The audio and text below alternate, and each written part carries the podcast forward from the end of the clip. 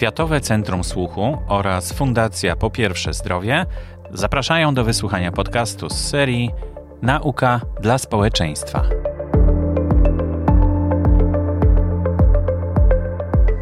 Profesor Paweł Krzesiński przedstawi wykład pod tytułem Zdalne monitorowanie parametrów życiowych w kardiologii, wygłoszony w ramach panelu ekspertów pod tym samym tytułem, który odbył się podczas trzeciego kongresu Zdrowie Polaków w październiku 2021 roku. W opisie odcinka znajduje się link do wideo na YouTube, a także link do programu trzeciego kongresu Zdrowie Polaków. Dzień dobry Państwu, nazywam się Paweł Krzesiński, jestem pracownikiem Wojskowego Instytutu Medycznego. Bardzo dziękuję za zaproszenie do udziału w Kongresie Zdrowie Polaków. Mam możliwość przedstawić Państwu wystąpienie dotyczące zdalnego monitorowania parametrów życiowych e, w kardiologii. Co możemy monitorować? Otóż oczywiście funkcje serca i naczyń, ale również narządów od nich zależnych i z nimi powiązanych, które wspólnie odpowiadają za utrzymanie hemostazy organizmu, na przykład gospodarki wodno-elektrolitowej. Funkcja układu krążenia wpływa też na ogólną sprawność ustroju i monitorowanie aktywności pacjenta, jego sposobu poruszania się. Daje nam również informacje dotyczące stanu jego serca i naczyń. Możemy również monitorować stosowanie się pacjenta do zaleceń, w tym przyjmowania leków. Jedną z relatywnie prostych metod pozyskiwania danych zdalnie jest monitorowanie ciśnienia tętniczego i tętna, ponieważ istnieją już urządzenia ciśnieniomierze, które poprzez Bluetooth wysyłają e, dane do smartfona lub tabletu, a te zaś trafiają poprzez platformy webowe do e, miejsca, w którym lekarz może je zdalnie interpretować i wydawać zalecenia dotyczące dalszego postępowania. A jak wiemy, pomiary domowe ciśnienia tętniczego są szczególnie cenne u pacjentów z nadciśnieniem tętniczym. Nieco bardziej skomplikowany jest telemonitoring elektrokardiograficzny służący diagnostyce arytmii, na przykład migotania przedsionków. Tu Państwo mają zapis przykładowy z telemonitoringu w czasie telerehabilitacji, ale rozpoznawanie arytmii wymaga niejednokrotnie zastosowania bardziej złożonych metod, które pozwalają wykrywać arytmię występującą sporadycznie, na przykład poprzez wszczepienie urządzenia podskórnego, którym możemy monitorować pacjenta nawet przez dwa lata. Do przesiewowych badań coraz częściej stosuje się urządzenia, które są w zasadzie nieodczuwalne dla pacjenta, bo są to powszechnie używane smartwatche, e, które przesyłają EKG do ośrodka monitorującego w przypadku zidentyfikowania arytmii nieregularnej. Odrębnym zagadnieniem niezwykle istotnym jest telemonitoring urządzeń wszczepialnych. Stymulatory serca i kardiowertery, defibrilatory mają taką możliwość, aby wysyłać dane nie tylko dotyczące urządzenia, ale różnych innych parametrów. I może to być wywoływane w określonym punkcie czasowym, doraźnie, w zasadzie zastępując kontrolę w, bezpośrednią w ambulatoryjnej przychodni, jak również w sposób automatyczny, gdzie informacje stale spływają do bazy danych i do platformy, są tam analizowane i te decyzje terapeutyczne mogą być podejmowane w chwili pozyskania tych danych.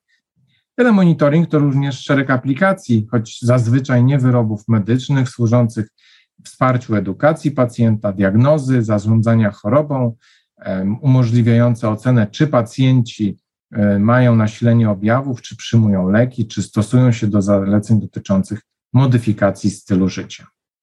Niewydolność serca jest niewątpliwie schorzeniem, w którym możemy odnosić istotne korzyści od monitorowania pacjentów w warunkach domowych, ponieważ ta grupa chorych charakteryzuje się częstymi, dość niespodziewanymi zaostrzeniami wymagającymi hospitalizacji, które niestety prowadzą do jej schyłkowej fazy i niejednokrotnie przedwczesnej śmierci. Historia telemonitoringu w niewydolności serca to kilkadziesiąt lat. Dziesięć lat temu opracowano kompleksowy model opieki zarządzania chorobą e, przez zespół Charité w Berlinie, gdzie uznano, że należy monitorować pacjentów w zakresie wielu parametrów w warunkach domowych, ciśnienia tętniczego, masy ciała, EKG, saturacji krwi tętniczej tlenem. Dane były przez centrum monitorujące oceniane, interpretowane i dalsze postępowanie było ustalane w współpracy z lekarzem rodzinnym, lokalnym kardiologiem, a w przypadkach nagłych nawet z udziałem pogotowia ratunkowego. w dużym, prospektywnym, randomizowanym badaniu klinicznym IMAGE-F2, wykonanym u pacjentów z niewydolnością serca i obniżoną frakcją wyrzutową, udowodniono, że takie podejście redukuje o 1 piątą ilość dni straconych z powodu nieplanowych hospitalizacji sercowo-naczyniowych oraz zgonów i o 1 trzecią śmiertelność całkowitą i sercowo-naczyniową. Dlatego też w obecnych, świeżych wytycznych niewydolności serca znalazło się zalecenie, które nakazuje rozważyć zastosowanie telemonitoringu chorych z niewydolnością serca w celu zapobiegania niekorzystnym zdarzeniom sercowo-naczyniowym. Pożądanym byłoby również mieć możliwość monitorowania płynu w klatce piersiowej pacjentów z niewydolnością serca, ponieważ narastanie płynu w klatce piersiowej jest najczęstszą przyczyną wystąpienia zaostrzeń. My chcielibyśmy pacjentów zidentyfikować na tym etapie, kiedy płyn narasta, dochodzi do e, zmian patofizjologicznych, ale jeszcze nie pojawiają się objawy istotnie pogarszające funkcjonowanie naszego chorego. I na takiej idei opiera się projekt Amulet, w którym jednym z ramion tworzymy prototyp urządzenia umożliwiającego identyfikację wzrostu płynu w klatce piersiowej u pacjenta monitorującego się w domu. Projekt Amulet jest realizowany przez konsorcjum naukowe, którego liderem jest Wojskowy Instytut Medyczny, jest finansowany ze środków Narodowego Centrum Badań i Rozwoju w ramach programu Stratek Med 3.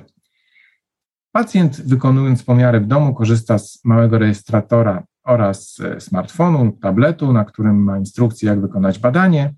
Badanie jest przesyłane do centrum monitorowania, gdzie lekarz podejmuje decyzję o na przykład zwiększeniu dawki leku moczopędnego. Pacjent odczytując tą decyzję w danym dniu reaguje na e, parametry, które wysłał do ośrodka i które wskazują na przykład na pogorszenie jego funkcjonowania.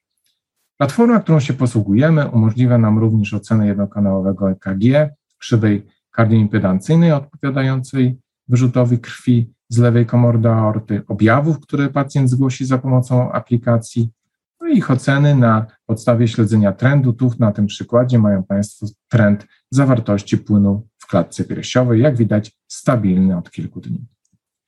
Niewątpliwie pozyskiwanie tak dużej ilości danych e, w wielu punktach czasowych zaczyna przekraczać możliwości ich obsługi przez personel medyczny. Zarówno z powodu braku czasu, jak niejednokrotnie braku możliwości oceny tak wielu parametrów i istniejących między nimi powiązań. Dlatego przychodzi taki czas, w którym musimy sięgać po algorytmy i sztuczną inteligencję, aby optymalnie wykorzystać dane dotyczące naszych pacjentów. I takie wysiłki są czynione. To przykład wykorzystania danych z urządzeń wszczepialnych, gdzie na podstawie kilku parametrów, nie tylko dotyczących rytmu serca, ale również aktywności pacjenta, wolemi w klatce piersiowej, opracowano wskaźnik Triage HF Risk Score, który dzieli pacjentów na tych wysokiego, średniego i niskiego ryzyka. I okazał się on w teście klinicznym bardzo przydatny i zgodny z rzeczywistymi losami pacjentów.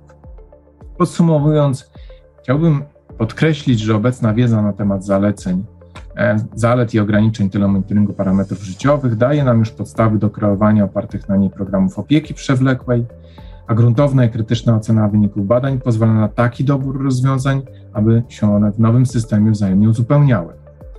Niemniej efektywne wykorzystywanie pozyskiwanych danych będzie w przyszłości wymagać zaawansowanych algorytmów analitycznych, w tym sztucznej inteligencji. Dzięki temu będziemy w stanie tworzyć takie modele opieki, które pozwolą nam optymalizować opiekę nad naszymi pacjentami, w efekcie poprawiać jakość życia i rokowanie naszych chorych.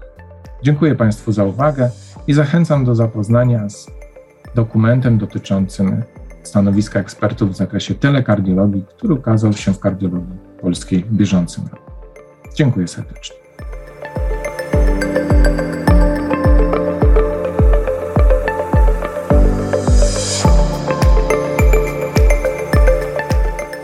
To był odcinek podcastu Nauka dla społeczeństwa. Zapraszamy do kontaktu poprzez e-maila mam.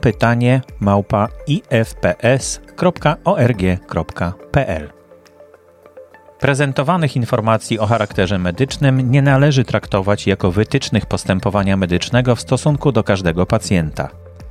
O postępowaniu medycznym, w tym o zakresie i częstotliwości badań diagnostycznych i lub procedur terapeutycznych decyduje lekarz indywidualnie zgodnie ze wskazaniami medycznymi, które ustala po zapoznaniu się ze stanem pacjenta. Lekarz podejmuje decyzję w porozumieniu z pacjentem. W przypadku chęci realizacji badań nieobjętych wskazaniami lekarskimi, pacjent ma możliwość ich odpłatnego wykonania.